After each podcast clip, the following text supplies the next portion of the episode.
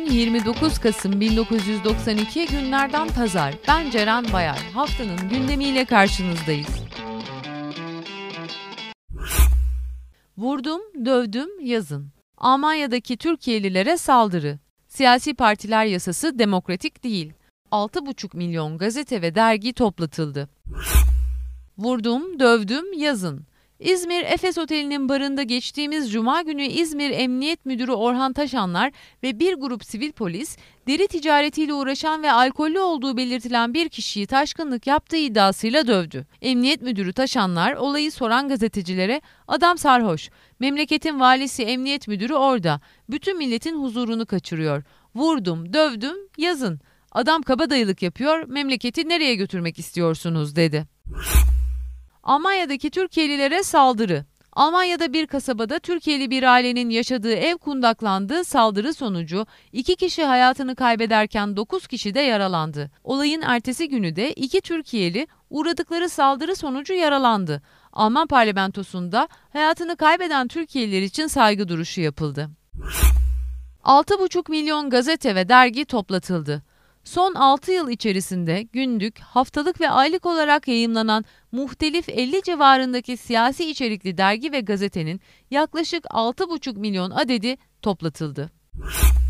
Kültür Bakanlığı'ndan yasa tasarısı. Kültür Bakanı Fikri Sağlar, kitap ve basılı her türlü yapıta karşı yasal ve ekonomik baskının ortadan kaldırılması için yasa tasarısı hazırladıklarını açıkladı. Siyasi partiler yasası demokratik değil. Türkiye Büyük Millet Meclisi Başkanı Hüsamettin Cindoruk, CHP Genel Başkanı Deniz Baykal'ı ziyaret etti. Ziyarette konuşan Cindoruk, siyasi partiler yasası demokratik bir yasa değil. Partilere ve siyasetçilere yasaklar ve sınırlar getiriyor. Özellikle de örgütlenmede. Bu yasakların kaynağı olan anayasa demokratik bir anayasa değil.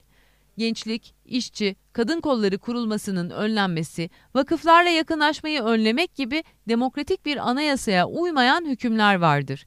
Dileğim bütün siyasi partilerin bir araya gelerek mecliste bütün bu yasakların kaldırılmasıdır. Demokratikleşme sürecinde siyasi partilere yakışan öncelikle kendi yasaklarını kaldırmak olmalıdır diye konuştu.